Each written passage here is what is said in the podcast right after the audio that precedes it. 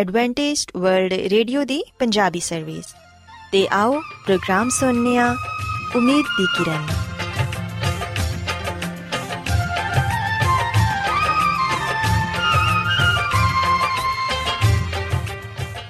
ਸਾਥਿਓ, ਪ੍ਰੋਗਰਾਮ ਉਮੀਦ ਦੀ ਕਿਰਨ ਦੇ ਨਾਲ ਮੈਂ ਤੁਹਾਡੀ ਮੇਜ਼ਬਾਨ ਫਰਾਸਲੀਨ ਤੁਹਾਡੀ ਖidmat 'ਚ ਹਾਜ਼ਰ ਹਾਂ। ਸਾਡੀ ਪੂਰੀ ਟੀਮ ਵੱਲੋਂ ਪ੍ਰੋਗਰਾਮ ਸੁਣਨ ਵਾਲੇ ਸਾਰੇ ਸਾਥੀਆਂ ਨੂੰ ਸਾਡਾ ਪਿਆਰ ਭਰਾ ਸਲਾਮ ਕਬੂਲ ਹੋਏ।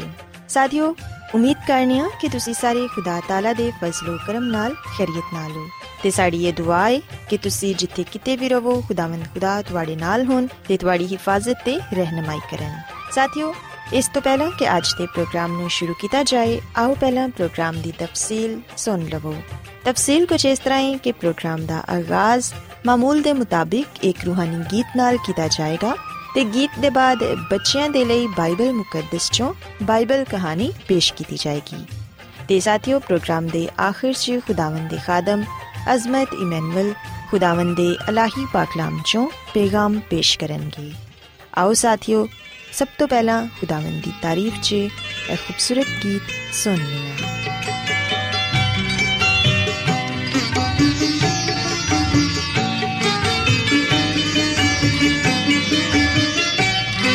ਮਜ਼ਬੂਤ ਮੇਰਾ ਦਿਲ ਹੈ, ਸ਼ੌਕਤ ਦੇ ਨਾਲ ਗਾਵਾਂ। ਤਾਰੀਫ ਆਪਣੇ ਰੱਬ ਦੀ ਤੇ ਹਮਦ ਮੈਂ ਸੁਣਾਵਾਂ। ਮਜ਼ਬੂਤ ਮੇਰਾ ਦਿਲ ਹੈ, ਸ਼ੌਕਤ ਦੇ ਨਾਲ ਗਾਵਾਂ। ਤਾਰੀਫ ਆਪਣੇ ਰੱਬ ਦੀ ਤੇ ਹਮਦ ਮੈਂ ਸੁਣਾਵਾਂ। ਮਜ਼ਬੂਤ ਮੇਰਾ ਦਿਲ ਹੈ।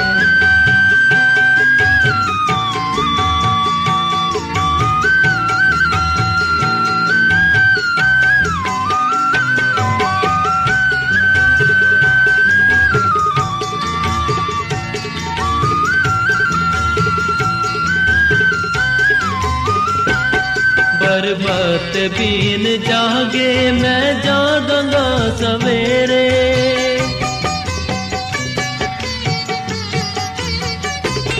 ਬਰਬਤ ਬੀਨ ਜਾਗੇ, ਮੈਂ ਜਾਗਾਂਗਾ ਸਵੇਰੇ। ਕੌਮਾਂ ਤੇ ਉਮਤਾਂ ਵਿੱਚ ਸ਼ੁਕਰਾਨੇ ਗਾਵਾਂ ਤੇਰੇ, ਸ਼ੁਕਰਾਨੇ ਗਾਵਾਂ ਤੇਰੇ। ਮਜ਼ਬੂਤ ਮੇਰਾ ਦਿਲ ਹੈ, ਸ਼ੌਕਤ ਦੇ ਨਾਲ ਗਾਵਾਂ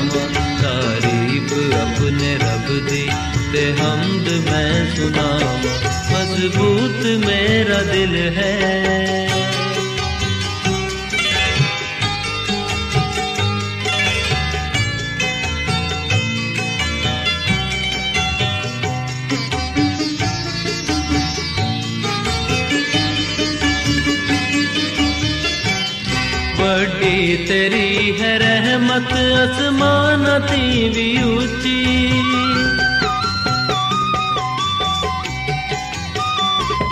ਵੱਡੀ ਤੇਰੀ ਹੈ ਰਹਿਮਤ ਅਸਮਾਨ ਦੀ ਵੀ ਉੱਚੀ ਯਾ ਰੱਬ ਤੇਰੀ ਅਮਾਨਤ ਹੈ ਬਦਲਾ ਤੀਕ ਪਹੁੰਚੀ ਹੈ ਬਦਲਾ ਤੀਕ ਪਹੁੰਚੀ ਮਜ਼ਬੂਤ ਮੇਰਾ ਦਿਲ ਹੈ ਸ਼ੌਕਤ ਦੇ ਨਾਲ ਗਾਵਾਂ ਤਾਰੀਫ ਆਪਣੇ ਰੱਬ ਦੀ ਤੇ ਹਮਦ ਮੈਂ ਸੁਣਾਵਾਂ ਮਜ਼ਬੂਤ ਮੇਰਾ ਦਿਲ ਹੈ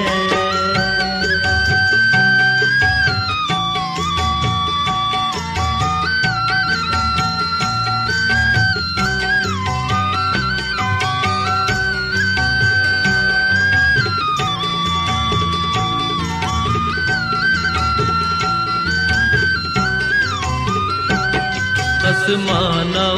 ਉੱਤੇ ਹੋ ਤੂੰ ਉੱਚਾ ਮੇਰੇ ਖੁਦਾਇਆ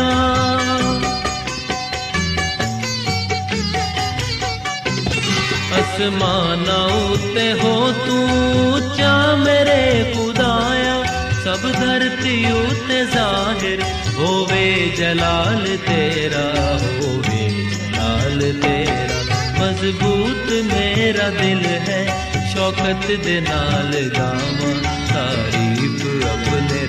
ਰੱਬ ਦੀ ਤੇ ਹਮਦ ਮੈਂ ਸੁਣਾਵਾਂ ਮਜ਼ਬੂਤ ਮੇਰਾ ਪਿਆਰੇ ਬੱਚੋ, ਖੁਦਾਵੰਦ ਦੀ ਤਾਰੀਫ ਦੇ ਲਈ ਹੁਨੇ ਤੁਹਾਡੀ ਖidmat 'ਚ ਜਿਹੜਾ ਖੂਬਸੂਰਤ ਗੀਤ ਪੇਸ਼ ਕੀਤਾ ਗਿਆ, ਯਕੀਨਨ ਇਹ ਗੀਤ ਤੁਹਾਨੂੰ ਪਸੰਦ ਆਇਆ ਹੋਵੇਗਾ। ਹੁਣ ਵੇਲਾ ਹੈ ਕਿ ਬਾਈਬਲ ਕਹਾਣੀ ਤੁਹਾਡੀ ਖidmat 'ਚ ਪੇਸ਼ ਕੀਤੀ ਜਾਏ। ਸੋ ਬੱਚੋ, ਅੱਜ ਮੈਂ ਤੁਹਾਨੂੰ ਬਾਈਬਲ ਮੁਕੱਦਸ 'ਚੋਂ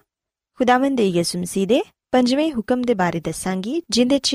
ਉਹਨਾਂ ਨੇ ਇਹ ਫਰਮਾਇਆ ਹੈ ਕਿ ਤੂੰ ਆਪਣੇ ਬਾਪ ਤੇ ਆਪਣੀ ਮਾਂ ਦੀ ਇੱਜ਼ਤ ਕਰੀ ਤਾਂ ਕਿ ਤੇਰੀ ਉਮਰ ਉਸ ਮੁਲਕ 'ਚ ਜਿਹੜੀ ਖੁਦਾਵੰਦ ਤੇਰਾ ਖੁਦਾ ਦੇ ਨੂੰ ਦਿੰਦਾ ਏ ਦਰਾਜ਼ ਹੋਏ ਪਿਆਰੇ ਬੱਚੋ ਅਗਰ ਅਸੀਂ ਬਾਈਬਲ ਮੁਕੱਦਸ 'ਚੋਂ ਖਰੂਜ ਦੀ ਕਿਤਾਬ ਇਹਦੇ 20ਵੇਂ ਬਾਪ ਦੀ 12ਵੀਂ ਆਇਤ ਪੜ੍ਹੀਏ ਤੇ ਇੱਥੇ ਸਾਨੂੰ ਇਹ ਹੁਕਮ ਪੜਨ ਨੂੰ ਮਿਲਦਾ ਏ ਪਿਆਰੇ ਬੱਚੋ ਯਾਦ ਰੱਖੋ ਕਿ ਇਸ ਹੁਕਮ 'ਚ ਸਾਨੂੰ ਇਹ ਦੱਸਿਆ ਗਿਆ ਏ ਕਿ ਕਿਸ ਤਰ੍ਹਾਂ ਲੋਕਾਂ ਨੂੰ ਆਪਣੇ ਵਾਲਿਦੈਨ ਦੀ ਇੱਜ਼ਤ ਕਰਨੀ ਚਾਹੀਦੀ ਏ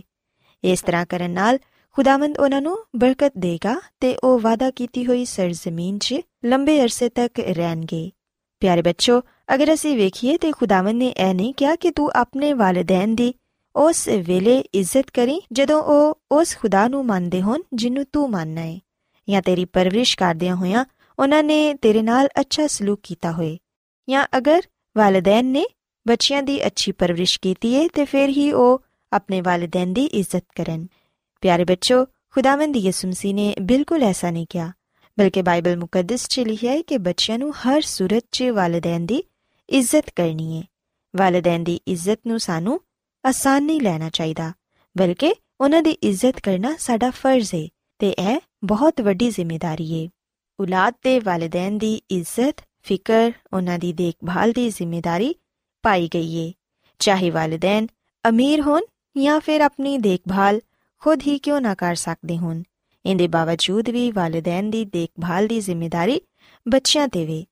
ਅਗਰ ਵਾਲਿਦੈਨ ਗਰੀਬ ਹੋਣ ਤੇ ਬੜਾਪੇ 'ਚ ਅਗਰ ਬੱਚੇ ਆਪਣੇ ਵਾਲਿਦੈਨ ਨੂੰ ਬੋਝ ਸਮਝਣ ਤੇ ਇਸ ਗੱਲ ਤੋਂ ਖੁਦਾਵੰਦ ਬਿਲਕੁਲ ਖੁਸ਼ ਨਹੀਂ ਹੁੰਦੇ, ਬਲਕਿ ਬਾਈਬਲ ਮੁਕੱਦਸ 'ਚ ਲਿਖਿਆ ਹੈ ਕਿ ਹਰ ਕਿਸਮ ਦੇ ਹਾਲਾਤ 'ਚ ਵਾਲਿਦੈਨ ਦੀ ਇੱਜ਼ਤ ਕਰਨਾ ਤੇ ਉਹਨਾਂ ਦੀ ਦੇਖਭਾਲ ਕਰਨਾ ਬੱਚਿਆਂ ਤੇ ਫਰਜ਼ ਹੈ ਚਾਹੇ ਉਹ ਜ਼ਹੀਨ ਹੋਣ, ਮਿਹਰਬਾਨ ਹੋਣ ਜਾਂ ਚਾਹੇ ਵਾਲਿਦੈਨ ਬੱਚਿਆਂ ਤੇ ਸਖਤੀ ਹੀ ਕਿਉਂ ਨਾ ਕਰਦੇ ਹੋਣ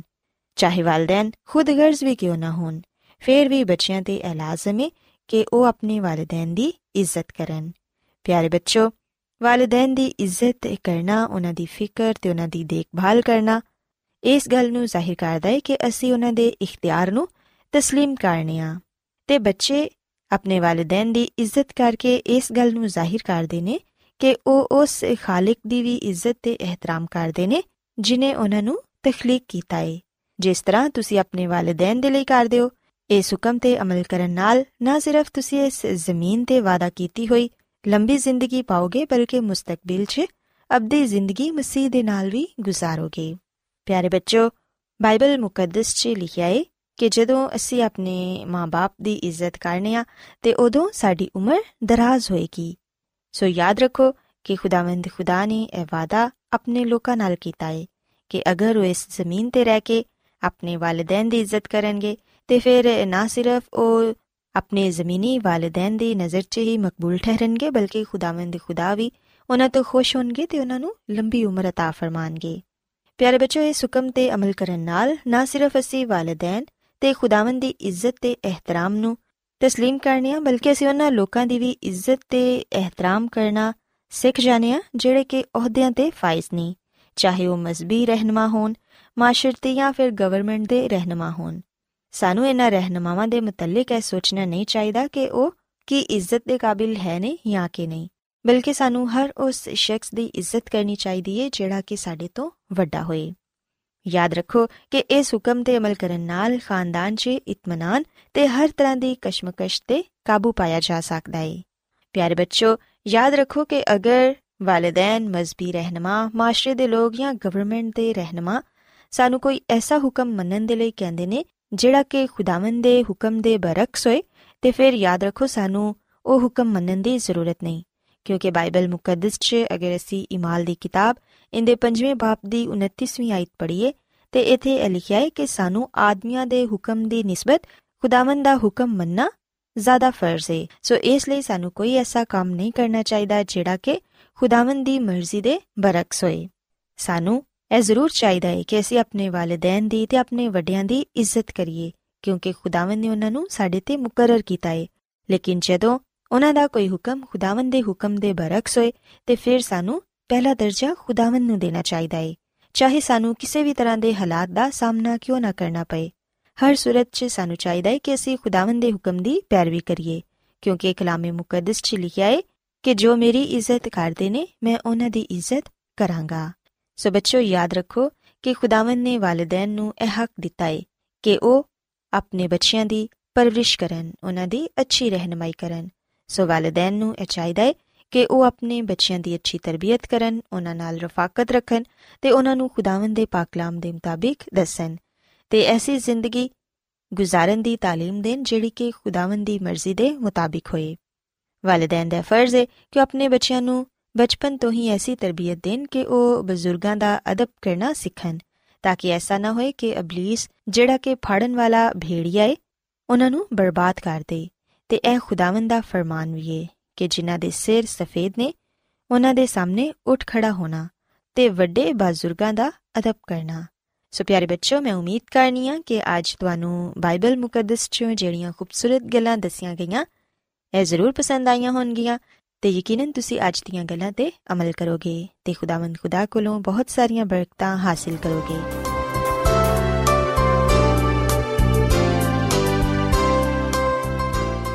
ਰੋਜ਼ਾਨਾ ਐਡਵੈਂਟਿਸਟ ਵਰਲਡ ਵੇ ਰੇਡੀਓ 24 ਘੰਟੇ ਦਾ ਪ੍ਰੋਗਰਾਮ,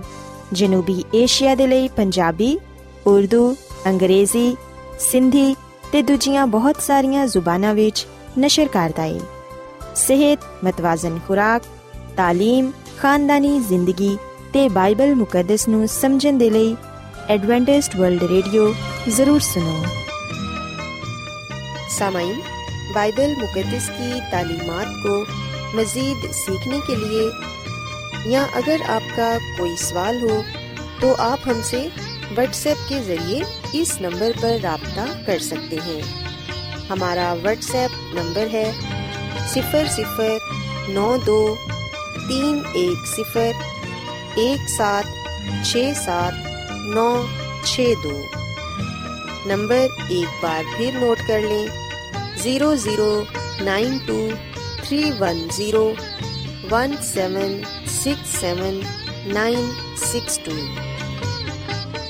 Adventist world radio ਵੱਲੋਂ ਪ੍ਰੋਗਰਾਮ ਉਮੀਦ ਦੀ ਕਿਰਨ ਨਿਸ਼ਰ ਕੀਤਾ ਜਾ ਰਿਹਾ ਹੈ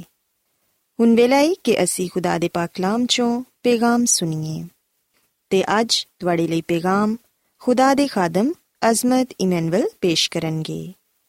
ਤੇ ਆਓ ਆਪਣੇ ਦਿਲਾਂ ਨੂੰ ਤਿਆਰ ਕਰੀਏ ਤੇ ਖੁਦਾ ਦੇ ਕਲਾਮ ਨੂੰ ਸੁਣੀਏ। ਯਿਸੂ ਮਸੀਹ ਦੇ ਨਾਮ ਵਿੱਚ ਸਾਰੇ ਸਾਥੀਆਂ ਨੂੰ ਸਲਾਮ।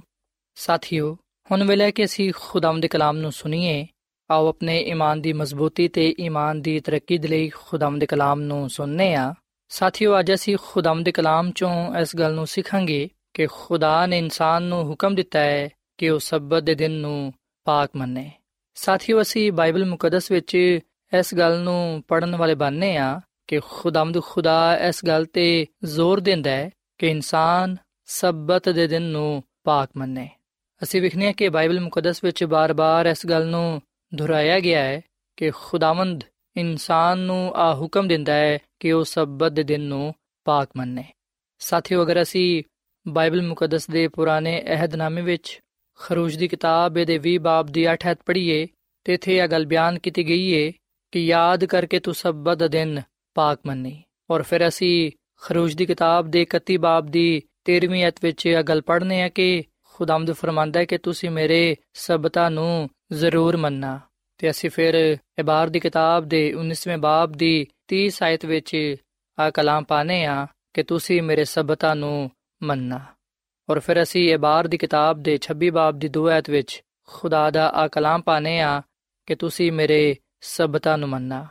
ਤੇ ਇਸਤਿਸਨਾ ਦੀ ਕਿਤਾਬ ਦੇ 5 ਬਾਬ ਦੀ 12ਵੀਂ ਆਇਤ ਵਿੱਚ ਲਿਖਿਆ ਹੈ ਕਿ ਸਬਤ ਦੇ ਦਿਨ ਨੂੰ ਯਾਦ ਕਰਕੇ ਪਾਕ ਮੰਨਣਾ। ਸੋ ਸਾਥੀਓ, ਅਸੀਂ ਵਖਨੇ ਕਿ ਬਾਈਬਲ ਮੁਕੱਦਸ ਵਿੱਚ ਬਾਰ-ਬਾਰ ਇਸ ਗੱਲ ਨੂੰ ਦੁਹਰਾਇਆ ਗਿਆ ਹੈ। ਖੁਦਾਵੰਦ ਇਨਸਾਨ ਨੂੰ ਇਸ ਗੱਲ ਦਾ ਹੁਕਮ ਦਿੰਦਾ ਹੈ ਕਿ ਉਹ ਯਾਦ ਕਰਕੇ ਸਬਤ ਦੇ ਦਿਨ ਨੂੰ ਪਾਕ ਮੰਨਣ। ਅਸੀਂ ਬਾਈਬਲ ਮੁਕੱਦਸ ਵਿੱਚ ਇਸ ਗੱਲ ਨੂੰ ਵੀ ਪੜਨ ਵਾਲੇ ਬਣਨੇ ਆ ਕਿ ਅਸਾਂ ਸਬਤ ਦੇ ਦਿਨ ਨੂੰ ਪਾਕ ਕਿਉਂ ਮੰਨਣਾ ਹੈ। ਸਾਥੀਓ ਅਸਾਂ ਇਸ ਲਈ ਸਬਤ ਦੇ ਦਿਨ ਨੂੰ ਪਾਕ ਮੰਨਣਾ ਹੈ, ਕਿਉਂਕਿ ਸਤਵਾਂ ਦਿਨ ਖੁਦਾਵੰਦ ਸਾਡੇ ਖੁਦਾ ਦਾ ਸਬਤ ਹੈ। ਅਗਰ ਅਸੀਂ ਖਰੂਜ ਦੀ ਕਿਤਾਬ ਦੇ 20 ਬਾਬ ਦੀ 10ਵੀਂ ਅਧ ਪੜ੍ਹੀਏ, ਤੇ ਇਥੇ ਆ ਲਿਖਿਆ ਹੋਇਆ ਹੈ ਕਿ ਸਤਵਾਂ ਦਿਨ ਖੁਦਾਵੰਦ ਤੇਰੇ ਖੁਦਾ ਦਾ ਸਬਤ ਹੈ। ਸੋ ਸਾਥੀਓ, ਅਸੀਂ ਵਿਖਨੇ ਕਿ ਖੁਦਾਵੰਦ ਦਾ ਕਲਾਮ ਫਰਮਾਂਦਾ ਹੈ ਕਿ ਸਤਵਾਂ ਦਿਨ ਖੁਦਾਵੰਦ ਖੁਦਾ ਦਾ ਸਬਤ ਹੈ। ਸੋ ਇਹਦਾ ਮਤਲਬ ਹੈ ਕਿ ਜਿਹੜਾ ਸਤਵਾਂ ਦਿਨ ਨੇ ਉਹ ਸਬਤ ਦਾ ਦਿਨ ਹੈ, ਤੇ ਸਬਤ ਦਾ ਦਿਨ ਹੀ ਖੁਦਾ ਦਾ ਦਿਨ ਨੇ ਸਾਥੀਓ,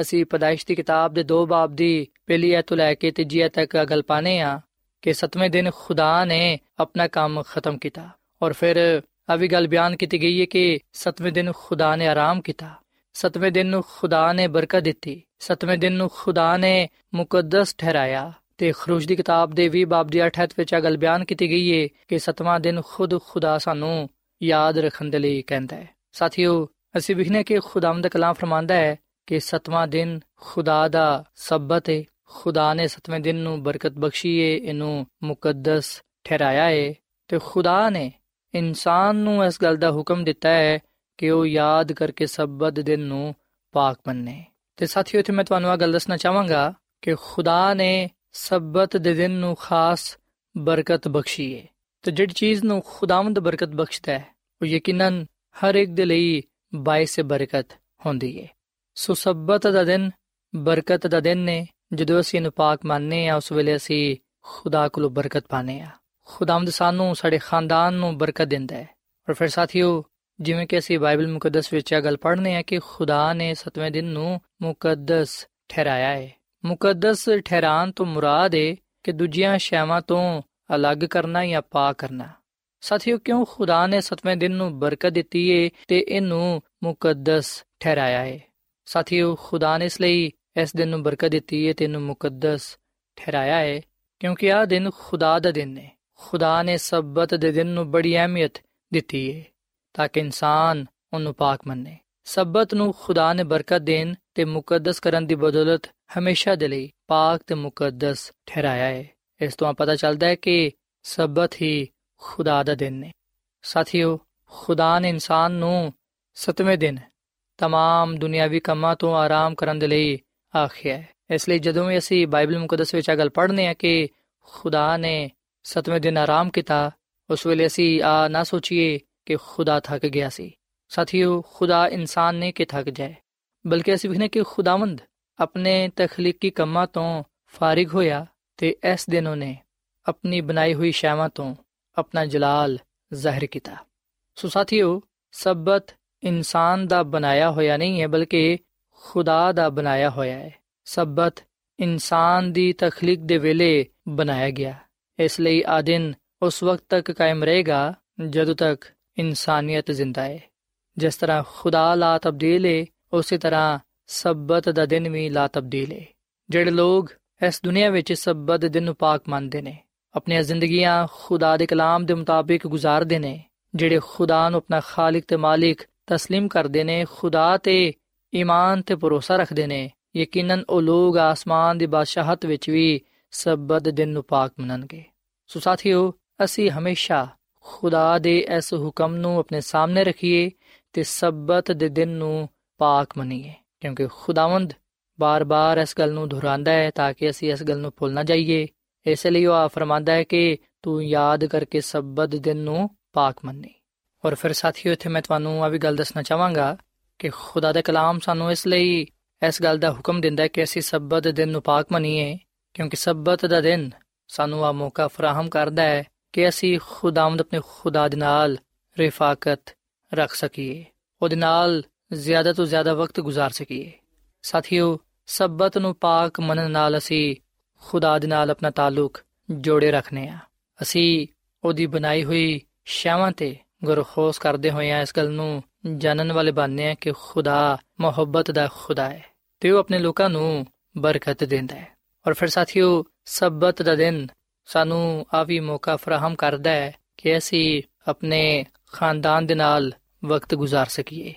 ਆਪਣੇ ਮਾਪੇ ਦੇ ਨਾਲ ਭੈਣ ਭਰਾਵਾਂ ਦੇ ਨਾਲ, ਬੱਚਿਆਂ ਦੇ ਨਾਲ ਵਕਤ ਗੁਜ਼ਾਰਦੇ ਹੋਇਆਂ ਖੁਦਾ ਦੀ ਬਰਕਤਾਂ ਦਾ ਤੇ ਉਹਦੀ ਨਿਹਮਤਾਂ ਦਾ ਸ਼ੁਕਰ ਅਦਾ ਕਰ ਸਕਨੇ ਆ।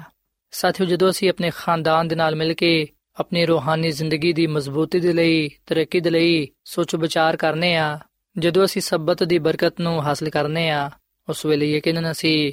ਹਕੀਕੀ ਖੁਸ਼ੀ ਤੇ ਇਤਮਾਨਾਨ ਪਾਣੇ ਆ। ਔਰ ਫਿਰ ਸਾਥੀਓ ਦੇ ਨਾਲ ਅਸੀਂ ਇਸ ਗੱਲ ਨੂੰ ਵੀ ਸਿੱਖਣ ਵਾਲੇ ਬਣਨੇ ਆ ਕਿ ਸਬਤ ਦਾ ਦਿਨ ਸਾਨੂੰ ਆ ਵੀ ਮੌਕਾ ਫਰਾਹਮ ਕਰਦਾ ਹੈ ਕਿ ਅਸੀਂ ਬਿਮਾਰ ਲੋਕਾਂ ਦੀ ਆਯਾਦਤ ਕਰ ਸਕੀਏ, ਉਹਨਾਂ ਨੂੰ ਖੁਦਾ ਦੀ ਮੁਹੱਬਤ ਦਾ ਪੈਗਾਮ ਦੇ ਸਕੀਏ। ਸਬਤ ਦਾ ਦਿਨ ਸਾਨੂੰ ਆ ਮੌਕਾ ਫਰਾਹਮ ਕਰਦਾ ਹੈ ਕਿ ਅਸੀਂ ਇਸ ਦਿਨ ਖੁਦਾ ਦੀ ਨਜਾਤ ਦਾ, ਉਹਦੀ ਮੁਹੱਬਤ ਦਾ ਪ੍ਰਚਾਰ ਕਰ ਸਕੀਏ। ਉਹਨਾਂ ਲੋਕਾਂ ਤੱਕ ਰਸਾਈ ਕਰ ਸਕੀਏ, ਉਹਨਾਂ ਲੋਕਾਂ ਤੱਕ ਪਹੁੰਚ ਸਕੀਏ, ਜਿਹੜੇ ਕਿ ਖੁਦਾ ਤੋਂ ਦੂਰ ਨੇ। ਸਾਥੀਓ, ਅਗਰ ਅਸੀਂ ਵਾਕਈ ਦਿਲ ਤੋਂ ਖੁਦਾ ਨਾਲ ਮੁਹੱਬਤ ਕਰਨੇ ਆ, ਤੇ ਉਹਦੀ ਖਿਦਮਤ ਕਰਨਾ ਚਾਹਨੇ ਆ ਤੇ ਫਿਰ ਅਸੀਂ ਯਾਦ ਕਰਕੇ ਸਬਤ ਦੇ ਦਿਨ ਨੂੰ ਪਾਕ ਮੰਨੀਏ, ਕਿਉਂਕਿ ਖੁਦਾਮਦ ਖੁਦਾ ਦਾ ਆ ਹੁਕਮ ਹੈ ਸਾਥੀਓ, ਸਬਤ ਸਾਡੇ ਤੇ ਖੁਦਾ ਦੇ ਦਰਮਿਆਨ ਇਸ ਗੱਲ ਦਾ ਨਿਸ਼ਾਨ ਹੈ ਕਿ ਖੁਦਾਵੰਦ ਸਾਡਾ ਖਾਲਿਕ ਹੈ ਤੇ ਅਸੀਂ ਉਹਦੀ ਮਖਲੂਕ ਆ ਤੇ ਉਹੀ ਆਪਣੇ ਲੋਕਾਂ ਨੂੰ ਬਰਕਤ ਦਿੰਦਾ ਹੈ। ਹਿਸਕੀਲ ਦੀ ਕਿਤਾਬ ਦੇ 20 ਬਾਬ ਦੀ 20 ਆਇਤ ਵਿੱਚ ਅਸੀਂ ਇਹ ਗੱਲ ਪੜ੍ਹਨੇ ਆ, ਖੁਦਾਵੰਦ ਫਰਮਾਂਦਾ ਕਿ ਮੇਰੇ ਸਬਤਾਂ ਨੂੰ ਮੁਕੱਦਸ ਜਾਣੋ ਕਿ ਉਹ ਮੇਰੇ ਤੇ ਤੁਹਾਡੇ ਦਰਮਿਆਨ ਨਿਸ਼ਾਨ ਹੋਣ ਤਾਂ ਕਿ ਤੁਸੀਂ ਜਾਣੋ ਕਿ ਮੈਂ ਖੁਦਾਵੰਦ ਤੁਹਾਡਾ ਖੁਦਾਵਾ। ਸੋ ਸਾਥੀਓ, ਅਸੀਂ ਵਿਖਨੇ ਕਿ ਖੁਦਾ ਦਾ ਕਲਾਮ ਸਾਨੂੰ ਇਸ ਗੱਲ ਦੀ ਤਾਲੀਮ ਦਿੰਦਾ ਹੈ ਕਿ ਖੁਦਾਵੰਦ ਖੁਦਾ ਖੁਦ ਆਪਣੇ ਲੋਕਾਂ ਦੇ ਨਾਲ ਹਮ ਕਲਾਮ ਹੈ, ਆਪਣੇ ਲੋਕਾਂ ਦੇ ਨਾਲ ਮੁਖਾਤਿਬ ਹੈ ਤੇ ਉਹ ਆ ਫਰਮਾਂਦਾ ਹੈ ਕਿ ਤੁਸੀਂ ਮੇਰੇ ਸਬਤ ਨੂੰ ਪਾਕ ਮੰਨੋ ਤੇ ਇਸ ਗੱਲ ਨੂੰ ਜਾਣੋ ਕਿ ਮੈਂ ਹੀ ਖੁਦਾਵੰਦ ਤੁਹਾਡਾ ਖੁਦਾਵਾ। ਤੇ ਸਾਥੀਓ, ਖੁਦਾ ਦੀ ਖਾਦਮਾ, ਮਿਸਿਸ ਐਲਨ ਜੀ ਵਾਈਟ, ਆਪਣੀ ਕਿਤਾਬ ਕਦੀਮ ਅਬਾਈ ਬਜ਼ੁਰਗ ਵਾਂਬੀਆ ਦੇ ਸਫਾ ਨੰਬਰ 345 ਵਿੱਚ ਅਗਾ ਲਿਖਦੀ ਏ ਕਿ ਸਬਤ ਨੂੰ ਨਵੇਂ ਕਾਨੂੰਨ ਦੀ ਹیثیت ਦੇ ਨਾਲ ਪੇਸ਼ ਕੀਤਾ ਨਹੀਂ ਗਿਆ, ਬਲਕਿ ਇਹਨੂੰ ਇਸ ਤਰ੍ਹਾਂ ਪੇਸ਼ ਕੀਤਾ ਗਿਆ ਹੈ ਜਿਹਦੀ ਬੁਨਿਆਦ ਖਲਕਤ ਦੇ ਸ਼ੁਰੂ ਵਿੱਚ ਪਾਈ ਗਈ ਸੀ। ਖਾਲਕ ਨੇ ਸਬਤ ਨੂੰ ਯਾਦਗਾਰ ਦੇ ਤੌਰ ਨਾਲ ਕਾਇਮ ਕੀਤਾ ਹੈ। ਸਬਤ ਖੁਦਾ ਨੂੰ ਆਸਮਾਨ ਤੇ ਜ਼ਮੀਨ ਦਾ ਖਾਲਕ ਜ਼ਾਹਿਰ ਕਰਦਾ ਹੈ। ਇਸ ਲਈ ਆ ਹਕੀਕੀ ਖੁਦਾ ਤੇ ਝੂਠੇ ਮਾਬੂਦਾਂ ਵਿੱਚ ਇਮਤਿਆਜ਼ ਜ਼ਾਹਿਰ ਕਰਦਾ ਹੈ। ਉਹ ਸਾਰੇ ਜਿਹੜੇ ਸਤਵੇਂ ਦਿਨ ਨੂੰ ਮੰਨਦੇ ਨੇ, ਇਸ ਅਮਲ ਤੋਂ ਆ ਜ਼ਾਹਿਰ ਕਰਦੇ ਨੇ ਕਿ ਉਹ ਖੁਦਾ ਦੇ ਪਰਸਤਾਰ ਨੇ। ਸੁਸਬਤ ਖੁਦਾ ਨਾਲ ਇਨਸਾਨ ਦੀ ਵਫਾਦਾਰੀ ਦਾ ਉਸ ਵੇਲੇ ਤੱਕ ਖਾਸ ਨਿਸ਼ਾਨ ਰਹੇਗਾ, ਜਦੋਂ ਤੱਕ ਕਿ ਕੋਈ ਇਨਸਾਨ ਖੁਦਾ ਦੀ ਇਬਾਦਤ ਦੇ ਲਈ ਜ਼ਮੀਨ ਤੇ ਮੌਜੂਦ ਹੈ। ਦਸ ਹਕਾਮ ਵਿੱਚ ਸਿਰਫ ਚੌਥਾ ਹੁਕਮ ਹੀ ਇੰਜ ਦਾ ਹੁਕਮ ਹੈ ਜਿਦੇ ਵਿੱਚ ਸ਼ਰੀਅਤ ਦੇਣ ਵਾਲੇ ਦਾ ਨਾਮ ਤੇ ਲਕਬ ਦੋਨੋਂ ਮੌਜੂਦ ਨੇ। ਸਿਰਫ ਆਹੀ ਹੁਕਮ ਹੈ ਜਿਹੜਾ ਸਾਬਿਤ ਕਰਦਾ ਹੈ ਕਿ ਕਿਦੇ ਇਖਤਿਆਰ ਦੇ ਨਾਲ ਸ਼ਰੀਅਤ ਦਿੱਤੀ ਗਈ ਹੈ ਸੋ ਇਹਦੇ ਵਿੱਚ ਖੁਦਾ ਦੀ ਮੋਹਰ ਪਾਈ ਜਾਂਦੀ ਹੈ ਜਿਹੜੀ ਕਿ ਖੁਦਾ ਦੀ ਸ਼ਰੀਅਤ ਤੇ ਲਗਾਈ ਗਈ ਹੈ ਤੇ ਜਿਹਦੇ ਵਿੱਚ ਉਹਦੀ ਤਸਦੀਕ ਤੇ ਦਹਮੀ ਹੋਣ ਦਾ ਸਬੂਤ ਪਾਇਆ ਜਾਂਦਾ ਹੈ। ਖੁਦਾ ਨੇ ਇਨਸਾਨ ਨੂੰ ਮਿਹਨਤ ਕਰਨ ਦੇ ਲਈ 6 ਦਿਨ ਦਿੱਤੇ ਨੇ ਤੇ ਉਹ ਆ ਮੁਤਾਲਬਾ ਕਰਦਾ ਹੈ ਕਿ ਇਨਸਾਨ ਆਪਣੇ ਸਾਰੇ ਕੰਮਕਾਜ 6 ਦਿਨਾਂ ਵਿੱਚ ਹੀ ਖਤਮ ਕਰੇ। ਸਬਤ ਦੇ ਦਿਨ ਰਹਿਮ ਦੇ ਕੰਮਾਂ ਦੀ ਇਜਾਜ਼ਤ ਦਿੱਤੀ ਗਈ ਹੈ ਬਿਮਾਰਾਂ ਦੀ ਤੇ ਮੁਸੀਬਤ ਜ਼ਦਾਂ ਦੀ ਹਰ ਵੇਲੇ ਹਿਫਾਜ਼ਤ ਕੀਤੀ ਜਾਣੀ ਚਾਹੀਦੀ ਹੈ ਤੇ ਗੈਰ ਜ਼ਰੂਰੀ ਮਿਹਨਤ ਤੋਂ ਕਿਨਾਰਾ ਕਰਨਾ ਚਾਹੀਦਾ ਹੈ। ਸੋ ਸਾਥੀਓ ਅਗਲ ਸੱਚ ਹੈ ਕਿ ਸਬਤ ਖੁਦਾ ਨਾਲ ਇਨਸਾਨ ਦੀ ਵਫਾਦਾਰੀ ਦਾ ਇੱਕ ਨਿਸ਼ਾਨ ਹੈ ਇੱਕ ਸਬੂਤ ਹੈ ਤੇ ਖੁਦਾਵੰਦ ਚਾਹੁੰਦਾ ਹੈ ਕਿ ਇਨਸਾਨ ਸਬਤ ਦਿਨ ਨੂੰ ਪਾਕ ਮੰਨੇ। ਸਾਥੀਓ, ਅਗਰ ਮੈਂ ਤੇ ਤੁਸੀਂ ਸਬਤ ਦਿਨ ਨੂੰ ਪਾਕ ਮੰਨਾਂਗੇ, ਖੁਦਾ ਦੇ ਹੁਕਮ ਨੂੰ ਪੂਰਾ ਕਰਾਂਗੇ, ਤੇ ਫਿਰ ਯਾਦ ਰੱਖੋ ਕਿ ਖੁਦਾਵੰਦ ਆਪਣੇ ਵਾਅਦੇ ਦੇ ਮੁਤਾਬਿਕ ਸਾਨੂੰ ਬਰਕਤ ਦੇਗਾ। ਖੁਦਾਵੰਦ ਉਹਨਾਂ ਲੋਕਾਂ ਦੇ ਨਾਲ ਆਵਾਦਾ ਕਰਦਾ ਹੈ, ਜਿਹੜੇ ਸਬਤ ਦਿਨ ਨੂੰ ਪਾਕ ਮੰਨਦੇ ਨੇ। ਖੁਦਾਵੰਦ ਫਰਮਾਂਦਾ ਹੈ ਕਿ ਅਗਰ ਤੂੰ ਸਬਤ ਦੇ ਦਿਨ ਆਪਣੇ ਪੈਰਾਂ ਨੂੰ ਰੋਕੇ ਰੱਖੇਗਾ, ਮੇਰੇ ਮੁਕੱਦਸ ਦਿਨ ਵਿੱਚ ਆਪਣੀ ਖੁਸ਼ੀ ਦਾ ਤਾਲਿਬ ਨਹੀਂ ਹੋਏਗਾ, ਸਬਤ ਨੂੰ ਰਾਹਤ ਤੇ ਖੁਦਾਵੰਦ ਦਾ ਮੁਕੱਦਸ ਤੇ ਉਹਨੂੰ ਮੌਜ਼ਮ ਕਹੇਗਾ ਤੇਰੀ ਤਾਜ਼ੀਮ ਕਰੇਗਾ ਆਪਣਾ ਕਾਰੋਬਾਰ ਨਹੀਂ ਕਰੇਗਾ ਤੇ ਆਪਣੀ ਖੁਸ਼ੀ ਦਾ ਤਾਲਿਬ ਨਹੀਂ ਹੋਏਗਾ ਫਿਰ ਤੂੰ ਖੁਦਾਵੰਦ ਵਿੱਚ ਮਸਰੂਰ ਹੋਏਗਾ ਤੇ ਮੈਂ ਤੈਨੂੰ ਦੁਨੀਆ ਦੀ ਬੁਲੰਦੀਆਂ ਤੇ ਲੈ ਜਾਵਾਂਗਾ ਤੇ ਮੈਂ ਤੇਰੇ ਬਾਪ ਯਾਕੂਬ ਦੀ ਮਿਰਾਸ ਤੋਂ ਤੈਨੂੰ ਖਵਾਵਾਂਗਾ ਕਿਉਂਕਿ ਖੁਦਾਵੰਦ ਦੇ ਹੀ ਮੂੰਹ ਤੋਂ ਆ ਇਰਸ਼ਾਦ ਹੋਇਆ ਹੈ ਸਾਥੀਓ ਅਸੀਂ ਖੁਦਾਵੰਦ ਦਾ ਆ ਕਲਾਮ ਯਸਾਇਆ ਨਬੀ ਦੀ ਕਿਤਾਬ ਦੇ 58 ਬਾਬ ਦੀ 13ਵੀਂ ਤੇ 14ਵੀਂ ਆਇਤ ਵਿੱਚ ਪਾਨੇ ਆ ਸੋ ਅਸੀਂ ਵਿਖਨੇ ਕਿ ਜਿਹੜੇ ਲੋਕ ਖੁਦਾ ਦੇ ਹੁਕਮ ਨੂੰ ਪੂਰਾ ਕਰਦੇ ਨੇ, ਜਿਹੜੇ ਲੋਕ ਖੁਦਾ ਦੇ ਹੁਕਮ ਦੇ ਮੁਤਾਬਿਕ ਸਬਤ ਦਿਨ ਨੂੰ ਪਾਕ ਮੰਨਦੇ ਨੇ, ਖੁਦਾਵੰਦ ਦਾ ਉਹਨਾਂ ਦੇ ਨਾਲ ਆਵਾਦਾ ਹੈ ਕਿ ਮੈਂ ਤੁਹਾਨੂੰ ਬਰਕਤ ਦਵਾਂਗਾ, ਤੁਹਾਨੂੰ ਦੁਨੀਆ ਦੀ ਬੁਲੰਦੀਆਂ ਤੇ ਲੈ ਜਾਵਾਂਗਾ। ਸੋ ਸਾਥੀਓ, ਬਾਈਬਲ ਮੁਕੱਦਸ ਦਾ ਮੁਤਾਲਾ ਕਰਨ ਦੇ ਨਾਲ ਸਾਨੂੰ ਪਤਾ ਚੱਲਦਾ ਹੈ ਕਿ ਇਹਦੇ ਵਿੱਚ ਕੋਈ ਸ਼ੱਕ ਨਹੀਂ ਹੈ ਕਿ ਹਕੀਕੀ ਤੇ ਸੱਚਾ ਸਬਤ ਹਫ਼ਤੇ ਦਾ ਦਿਨ ਹੈ ਤੇ ਕੋਈ ਹੋਰ ਦਿਨ ਨਹੀਂ ਹੈ। ਸੋ ਸਾਡੇ ਲਈ ਇਹ ਜ਼ਰੂਰੀ ਹੈ ਕਿ ਅਸੀਂ ਸਬਤ ਦਿਨ ਨੂੰ ਪਾਕ ਮੰਨੀਏ। ਖੁਦਾ ਦਾ ਕਲਾਮ ਫਰਮਾਂਦਾ ਹੈ ਕਿ ਖੁਦਾ ਦੀ ਉਮਤ ਦੇ ਲਈ ਸਬਤ ਦਾ ਆਰਾਮ ਬਾਕੀ ਹੈ। ਸੋ ਸਾਥੀਓ, ਹੁਣ ਸਭ ਕੁਝ ਸੁਣਾਇਆ ਗਿਆ ਹੈ, ਹਾਸਲੇ ਕਲਾਮ ਆਏ ਕਿ ਅਸੀਂ ਖੁਦਾ ਕੋਲੋਂ ਡਰੀਏ ਤੇ ਉਹਦੇ ਹੁਕਮਾਂ ਨੂੰ ਮੰਨੀਏ, ਕਿਉਂਕਿ ਇਨਸਾਨ ਦਾ ਫਰਜ਼ ਕੋਲ ਹੀ ਆਈਏ। ਆਓ ਅਸੀਂ ਯਾਦ ਕਰਕੇ ਸਬਤ ਦਿਨ ਨੂੰ ਪਾਕ ਮੰਨੀਏ, ਕਿਉਂਕਿ ਅਗਰ ਅਸੀਂ ਸਬਤ ਦਿਨ ਨੂੰ ਪਾਕ ਮੰਨਾਂਗੇ, ਉਸ ਵੇਲੇ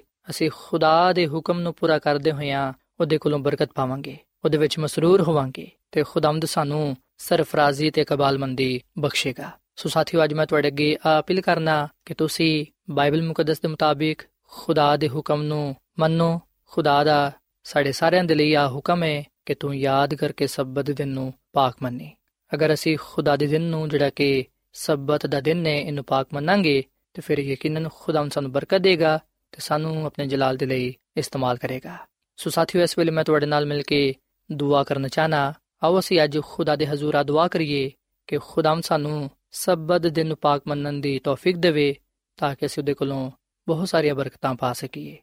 ਸੋ ਆਓ ਸਾਥੀਓ ਅਸੀਂ ਦੁਆ ਕਰੀਏ ਮਸੀਹ ਯਸੂ ਵਿੱਚ ਸਾਡੇ ਜ਼ਿੰਦਾ ਅਸਮਾਨੀ ਬਾਪ ਅਸੀਂ ਤੇਰੇ ਹਜ਼ੂਰਾਨੇ ਆ ਤੇਰੇ ਨਾਮ ਨੂੰ ਮੁਬਾਰਕ ਕਹਨੇ ਆ ਕਿਉਂਕਿ ਤੂੰ ਹੀ ਤਾਰੀਫ ਤੇ ਤਮਜੀਦ ਦੇ ਲਾਇਕ ਹੈ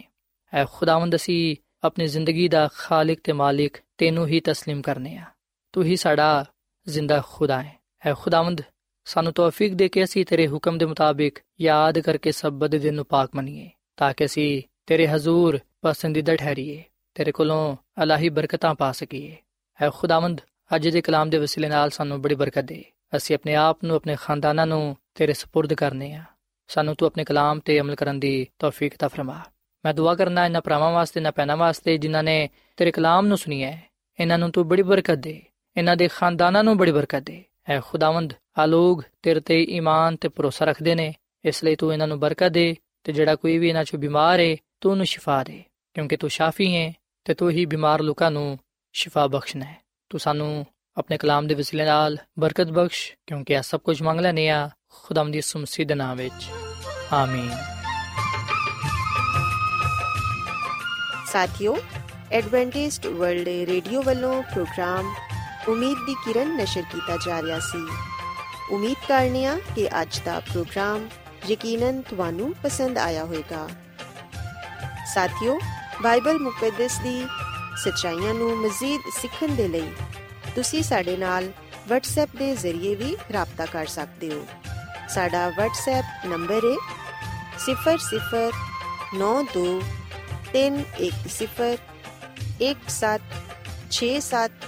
0090176762 ਨੰਬਰ ਇੱਕ ਵਾਰੀ ਫੇਰ ਲਿਖ ਲਵੋ। 0092311767962 ਸਾਥਿਓ, ਕੱਲ ਇਸੇ ਵੇਲੇ ਤੇ ਇਸੇ ਫ੍ਰੀਕਵੈਂਸੀ ਤੇ ਦੁਬਾਰਾ ਤੁਹਾਡੇ ਨਾਲ ਮੁਲਾਕਾਤ ਹੋਏਗੀ। ਹੁਣ ਆਪਣੀ ਮੇਜ਼ਬਾਨ ਫਰਾਸਲੀਮ ਨੂੰ ਇਜਾਜ਼ਤ ਦਿਓ। ਰੱਬ ਰਾਖਾ।